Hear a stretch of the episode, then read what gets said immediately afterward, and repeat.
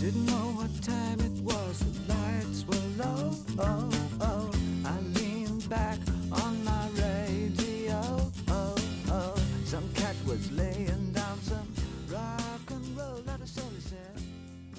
知识是一种快乐，好奇是知识的萌芽。威海路 FM 好奇心系列，与你一起探寻未知。给你一次当叶文洁的机会，你会选择回答吗？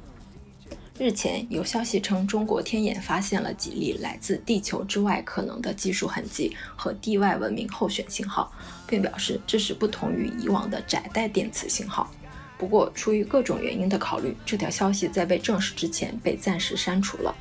到底是一次伟大的科学发现，还是乌龙？今天威海路 FM 就跟辉哥来聊一聊中国天眼和这次可疑的地外文明信号。大家好，我是刘辉。呃，刚才晴姐介绍的是一个中国天眼啊，在贵州山区里面，在这个天然的一个凹地里面制作的一个咱们全中国啊、投入了很多经费来来来做的这个射电的望远镜，现在也是全世界最大的一个。在讲这个故事之前呢，我觉得我们还得讨论一个问题，就是对地球外生物是否存在的这么一个认知。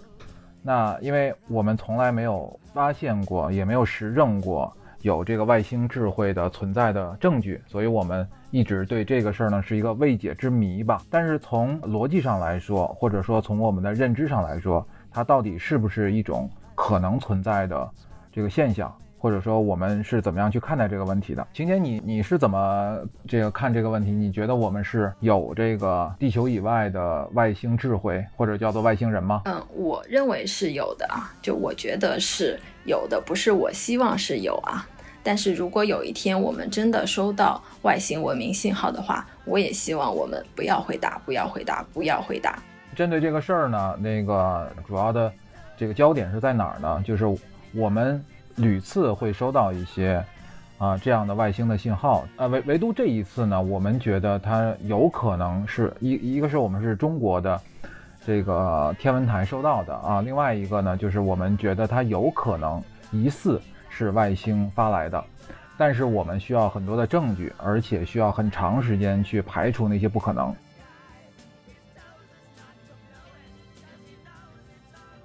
但这个呃消息呢，或者说我们怎么样去看待它啊？我觉得呃，现在主流的科学界或者叫天文界、物理学界等等的来看待是不是有外星人这件事儿啊？我觉得是呃有几个理论在互相支撑的。今天呢，我们肯定是没有办法把它展开讲了啊。比如说费米悖论，包括这个大家都很喜欢的《三体》小说当中的黑暗森林法则，还有已经被广泛接受的那些科学上的一些假设啊。那我们今天只能蜻蜓点水啊，一笔带过。等到后面几期的时候，我们来逐渐的展开，再细细道来。我们看很多的科普的作品，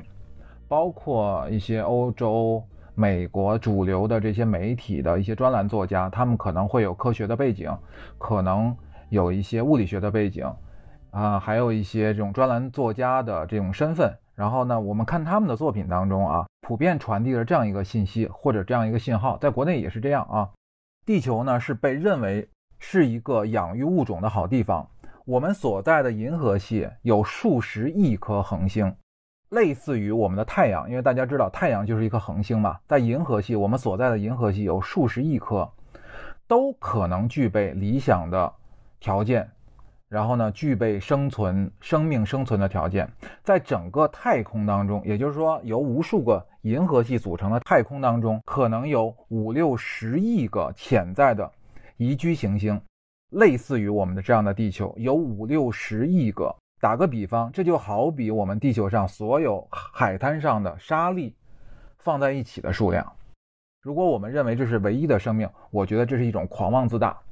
所以说，普遍啊，现在的科学界普遍会认为，虽然我们没有发现，但是我们觉得会有地外的智慧生命存在，或者是我们没有发现他们，或者说他们还没有发现我们。还有一种可能就是我们已经被发现了，只不过我们还不知道。啊，这是不同的几种啊对这件事的假设。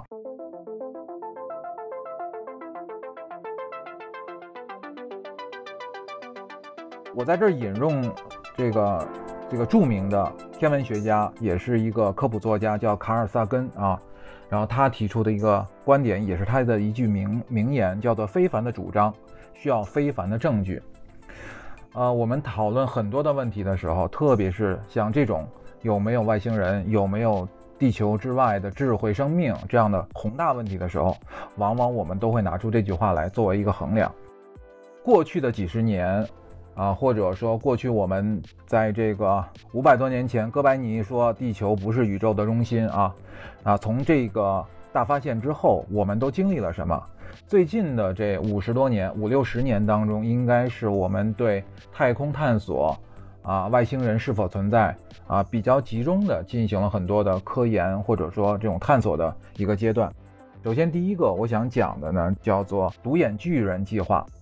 然后他做了哪些工作呢？他是正式的总结了人类探索文明的一些工作的总结，然后呢，从此拉开了就是我们这种探索地外智慧生命是否存在的一些工作的序幕。其中呢，就包括通过这种巨大的射电望远镜去监听整个宇宙有没有类似于外星人发来的无线电信号。那这件事儿呢，是在一九六零年代就开始了，是由一个挺著名的射电天文学家叫弗兰克·德雷克开始来进行的。这个人啊，我们如果去讲这个外星人的探索、地外智慧生命的探索的话，是绕不开的一个人。他在这当中做了很多的工作，其中有几件是充满了争议。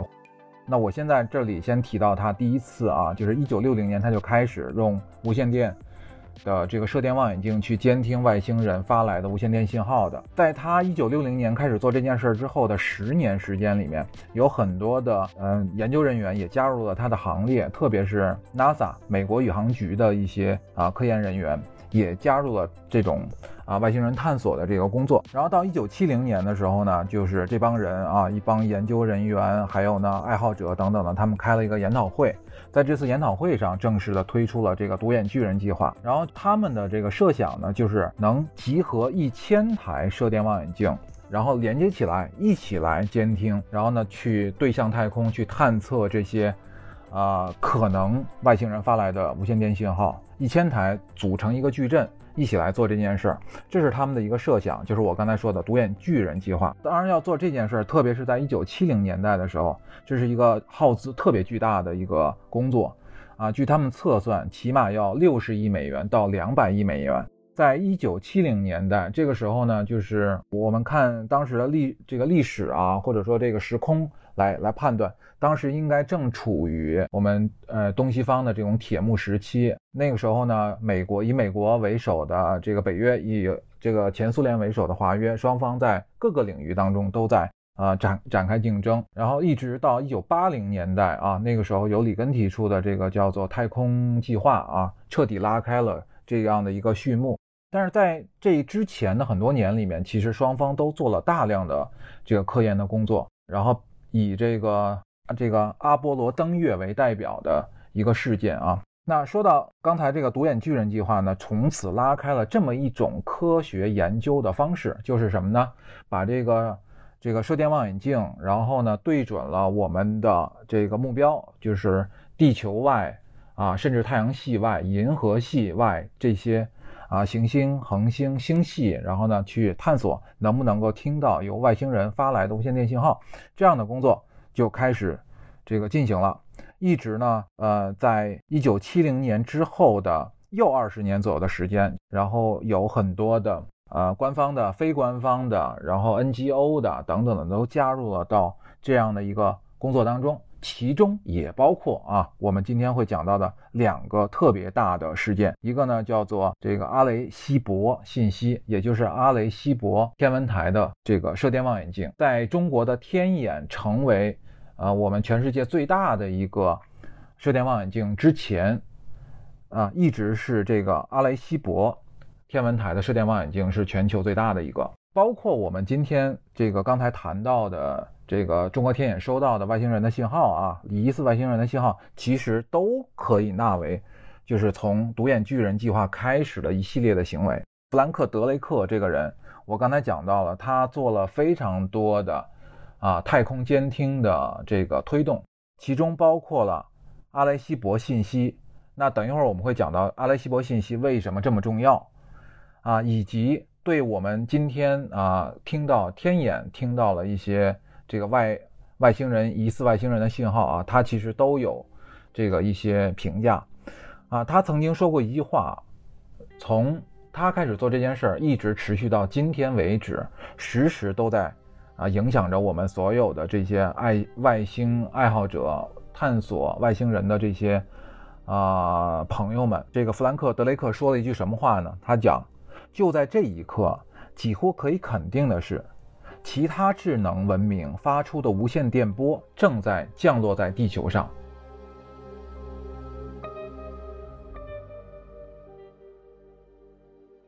他说过这句话之后，其实就正式的拉开了我们这种通过啊射电望远镜去监听。地球外生物、地球外智能生物是否发来无线电信号的这样一件事儿，一直到，呃，一九七四年这个时间点，一九七四年十一月十六号这一天，那位于波多黎各的这个阿雷西博天文台发出了第一条，也是首次人类首次尝试向地外文明发送信息。在此之前，由这个德雷克啊，这个招。召集了一帮的科学家，然后开始去建设射电望远镜、太空望远镜。他们都做了一件事，是监听，就是只听不说。一直到一九七四年，因为这个二三十年过去了，他们觉得好像没听到什么有价值的无线电波。然后他们做了一件事，一九七四年十一月十六号的时候，他就通过当时最大的射电望远镜——阿雷西博天文台的太空望远镜。发出了人类第一条向地外文明输出的一条电波，这个事儿是一个里程碑式的。恰恰是因为这件事的发生，引发了非常多的争议。其中以这个我们知道的那个霍金啊，《时间简史》的那个作者霍金，科学家、天文学家，以他为首的一群的科学家都极为反对这件事儿。因为这背后呢，也也是另外一个，就是我们的科学的研究出来的，也叫做科学法则吧，叫做黑森林法则。呃，大家都喜欢的那个《三体》小说里面也特别提到了黑森林法则。就好比呢，在一个黑暗的森林当中，然后呢，有很多的狙击手躲在暗处，你并不知道这个森林里面你有多少的朋友，你有多少的敌人。但是你想生存下去，你就必须消灭掉你发现的任何一个有生命的这个迹象。当这个时候，如果谁突然间点了一颗烟，当这个打火机打亮的时候，所有其他的文明就会发现这么一个火光，这些狙击手就会拿起手中的枪干掉这个被他发现的这个敌人。也可能对方对你没有任何的伤害，但是也可能你消灭了他。就能保全你自己。还有另外的第二个方面，这个森林里面还有没有其他的狙击手？当你发现一个这个人打开了这个打火机，点燃这颗烟的时候，你会不会最先开枪？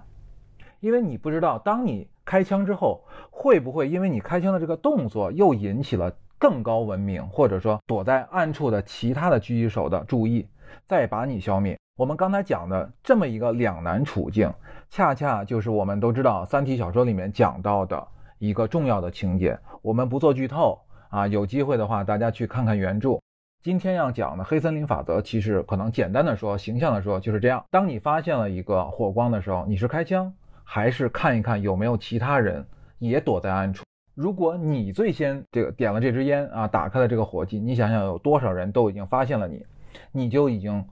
违背了这个黑森林的法则。那我们回到这个阿雷西博信息的这个故事里面，是是为什么要讲这个呢？就是人家会说啊，我们在一个巨大的丛林当中，就是我们目前的这样的一个宇宙，你是六十亿分之一的一个存在，那剩下的这么多可能存在生命，可能存在比我们更高文明的智慧的时候。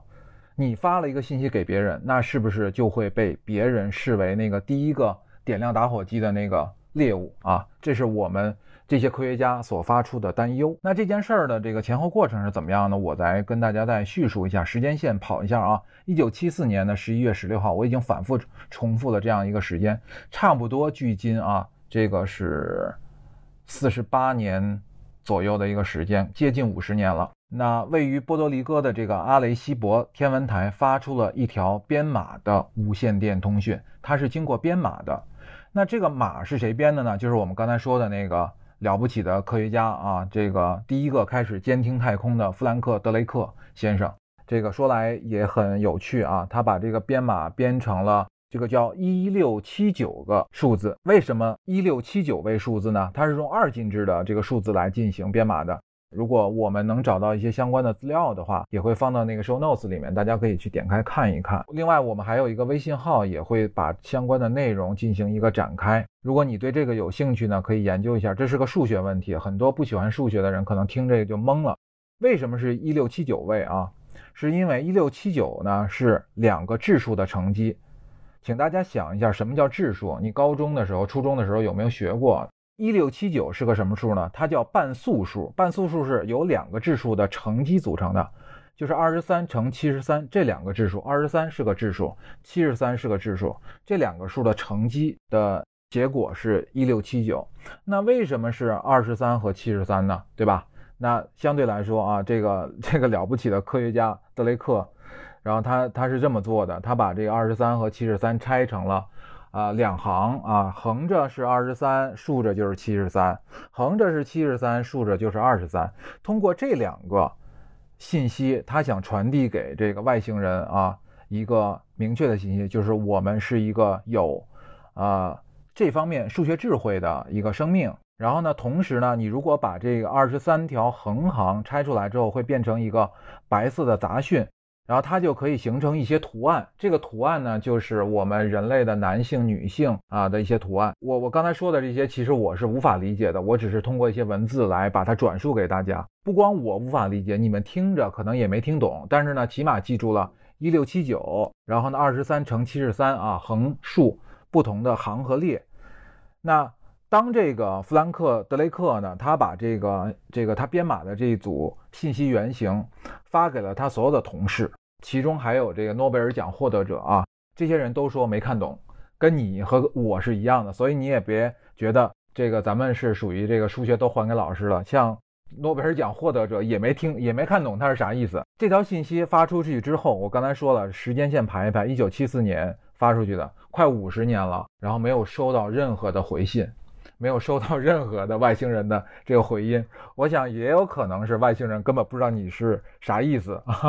另外一种可能呢，当然是这个让我们会觉得隐隐有一点担忧的，也可能这个回复的信息在路上，或者回复的信息我们没收到，或者回复的信息被收到了而没有告诉我们大家啊，那就像那个叶文洁收到的那条信息一样的啊，五十年的时间挺久的。但是你要知道，就是哪怕我们小说里面写的啊，我们跟三体人之间的这个通讯也是需要跨越很多年的啊。晴姐是个三体的爱好者，她看了好几遍这个小说。那晴姐，你帮我回忆一下，从叶文洁一九七一年通过红岸的天文望远镜发出的第一条信息开始，他是多久收到了三体人给他的回复？然后又过了多久？三体人派出的第一个先遣部队，那个质子到达了地球，这用了多少年？你帮我回忆一下，当时作品里是怎么说的？呃，叶文洁收到三体“不要回答，不要回答，不要回答”这个警告信息，是在他发出，呃，向宇宙发出广播之后的八年的时间收到的这个。那我们可以推算出，呃，三体。距离地球的它的一个距离其实是四光年左右，因为是一个需要一个来回的时间嘛。是四年，不是四光年。晴姐，你要知道，光年和年是不一样的。我们的时间的这个计时计计年法是一九七一年发出，然后呢，你刚才说大概是过了四年的时间，啊、这个三体人收到这条信息，然后呢做了一个回复。我们又过了四年，收到了三体人发出的“不要回答，不要回答，不要回答”的一个回复。那我又问你了，那你是怎么理解三体人发出这个“不要回答”的这个声音，或者说希望我们不要做回答的这样的一个信息？那大家都知道，就是我们看。呃，中国天眼收到外星人发来信息疑似的这个信息之后，很多的网友就引用了三体人的这个回答，然后呢就在这个字幕上就打啊，不要回答，不要回答，不要回答。我我我也是这一派啊，我也希望不要回答，不要回答，不要回答。那晴姐你来讲讲，不要回答到底是个什么梗？啊、不要回答，其实是那个就是收到这个呃。地球发出信号的这个三体的监听人，他自称自己是一位呃和平主义者啊，他发出了一个非常善意的提醒，就是作为第一个收到这条呃信息的三体人，对地球发出的一个善意的提醒，就是不要回答，不要回答，不要回答，因为呢，就是在宇宙中有数亿颗或者是亿万颗恒星，只要我们不回答。只要地球不发出这个回答的信号，那其实，呃，宇宙中的其他文明是没有办法锁定你地球的具体位置的。呃，如果是就是按照我们刚才讲到的这个时间来算啊，嗯，就是一个信息的往返，通过无线电波的方式，其实是需要花近十年的时间的。那如果我们再做多几次这样的信息交互，其实会花更久的时间，这还远比呃亲自派先遣部队飞来我们地球要快得多。也就是说，可能呃像三体小说里面一样，如果他派出一个先遣部队，啊、从收到信息到第一波的先遣部队质子到达地球，可能要花去三十年的时间。这还是文学作品当中的一些紧凑的表述。那如果按照我们现在的这个行星间的距离啊，我觉得甚至可能会更长。也就是说，啊，我们发出一条信息，近五十年之后，并没有收到一条回复，也可能是对方收到了，他的回复正在路上，或者对方收到了，发来的过程当中被我们错过了。还有一种就是我刚才说的最可怕的就是对方收到了，知道你在哪儿，他没有回复我们，他只是把我们锁定了，这可能是我们最担心的一件事儿。也就是说，我可能也会认为不回答是一种最安全的，让我们能够隐藏在黑森林的深处的一种办法。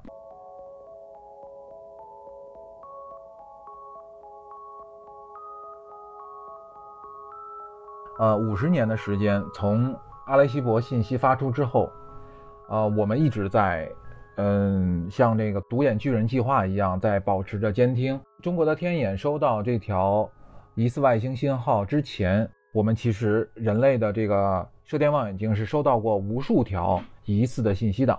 但是目前为止，我们证实从来没有一条是我们认为确凿是由外星人发来的。啊，这当中有很多的原因啊。从事这个研究的科学家往往是这么说：“他说，迄今为止，地外文明搜索，我们检测到的所有信号都是由我们自己文明发出的，而不是另一个。”他的意思是说呢，就是我刚才解释的这个情况都是咱们自己的干扰形成的。为什么说呢？就是在过去的这五十年当中，我们的呃这种无线电干扰太强了，地球太吵了。比如说，我们现在的手机、电视、GPS 卫星导航、WiFi 啊等等等等，这些其实都是一些啊干扰信号。甚至我们家里的微波炉啊，你打开的时候叮着一下，它也会有一个这个微波的这个传输，也会被那些灵敏的这个射电望远镜捕捉到。那我们看《三体》当中讲到的这个红岸，其实它的原型呢是美国宇航局啊，美国的这个天文台的原型叫绿岸。那绿岸呢是有一个标准的，就是它方圆这个几十公里之内是不能有任何的无线电干扰。那即便是这样啊，我觉得像太空监听，静静的去监听的时候，会受到太多的干扰，也造成了说我们。至今五十年来没有收到一条有价值的信息，那这是一种可能。还有另外一种，就是我们的这个科学家的这个这个假设是什么呢？是我们错过了。因为我们这个宇宙它是一个多维的，呃那你有可能被什么你的呃恒星系的这些呃行星遮挡啦，太阳、月亮，对吧？我们重叠啦，什么这种可能性都会存在，影响到了你的这个收听。那甚至还有一种可能，就是外星人一直在扫射，也在监听着我们，但是因为我们的诞生的时间太短，从地球诞生开始只有四十六亿年，而整个宇宙的诞生有一百四十六亿年，甚至更长。那在过去比我们更长，地球诞生之前的一百亿年里面，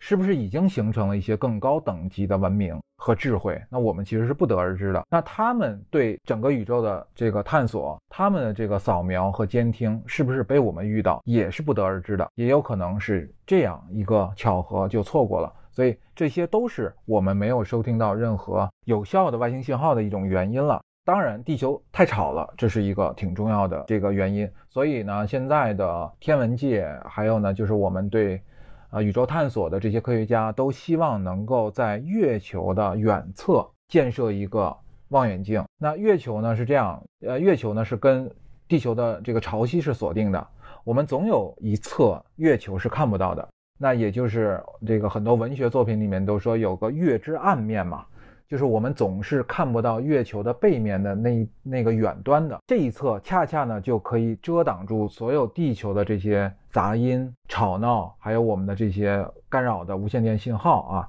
在那儿建立一个望远镜，然后建立一个观测点的话，会更好的去捕捉其他的星系投来的一些信号。那这一点呢，现在已经有了一些突破和实现。二零一九年的时候，中国的嫦娥四号就是第一次降落在了与这个月球的远端。那他做了一些科学的这个探索之后呢，全世界的呃天文学家，然后这个对这方面有有期待的科学家都想，就是我们又啊向呃月球的远侧又向前迈出了一步，在那儿去做这个监测点的这个时间表又往前推进了一步。我们回到这个我们今天的播客的开头讲到的，我们是五六十亿个宜居行星当中的一个。就像地球上所有沙滩的沙子的沙粒一样多，你怎么能说我们是唯一的呢？对吧？那如果有其他人、有其他的生命和外星智慧存在的话，他们一定会发现我们，或者说我们一定会有相遇的机会，只不过不一定是我们这一代人能够遇到的。我们刚才说了，像阿雷西博发出的这条信息之后，五十年时间没有什么。回音啊，那有没有一些啊新的科学家提出我们继续发，再发一条啊？有没有这样这样的一个打算？确实有，在二零二二年六月刊，也就是最新的一刊的《环球科学》当中有一篇文章。这个文章呢是由呃 NASA，就是美国宇航局喷气推进实验室的负责人，他的中文名呢叫蒋洪涛，他应该是个华裔啊。他所领导的团队正在准备继续向宇宙发出一条。我们主动的一个信息，这条信息呢叫做“银河系中的灯塔”，大家在那个维基百科也可以查到“银河系中的灯塔”。那它是啥意思呢？它其实是对之前的阿雷西博这个信息做了一些改进。呃，我们刚才这个总结了啊，阿布阿雷西博呢，其实我们地球人都不太看得懂他到底是说啥，他传递的这个啥信息。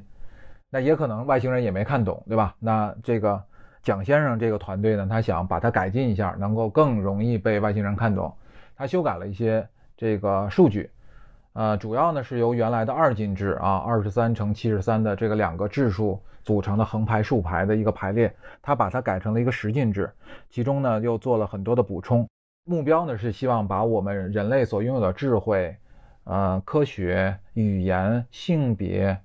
还有一些化学元素啊，通通的能够展示出去。当然，其中还有一个很重要的信息，就是我们所在的位置，太阳系所在的位置，地球、月球，然后太阳相互之间的关系，也一股脑的告诉了人家。所以这一件事儿，那个他还没发啊，他只是准备发这个，他还特别希望我们的这个中国天眼能够把这条信息发出去。这是他那个在文章中表达的。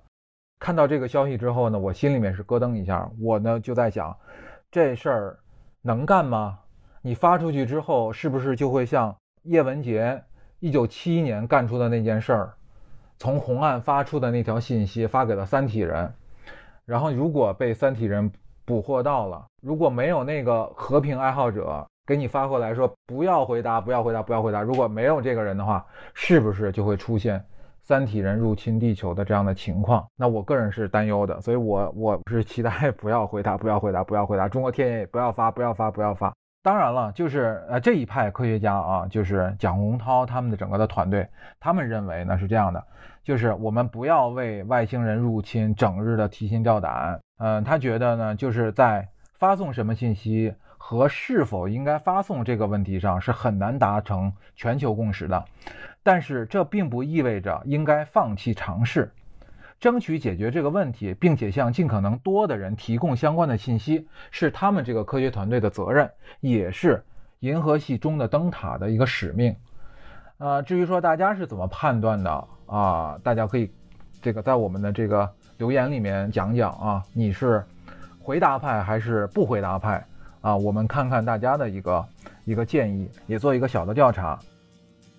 好的，节目的最后，我想请辉哥用一句话来表达一下你的观点。好的，我还要引用卡尔萨根的那句话：“非凡的主张需要非凡的证据。”另外呢，我再给大家推荐一个小说吧，或者叫科幻作品，叫做《挽救计划》，它的作者呢叫做安迪威尔。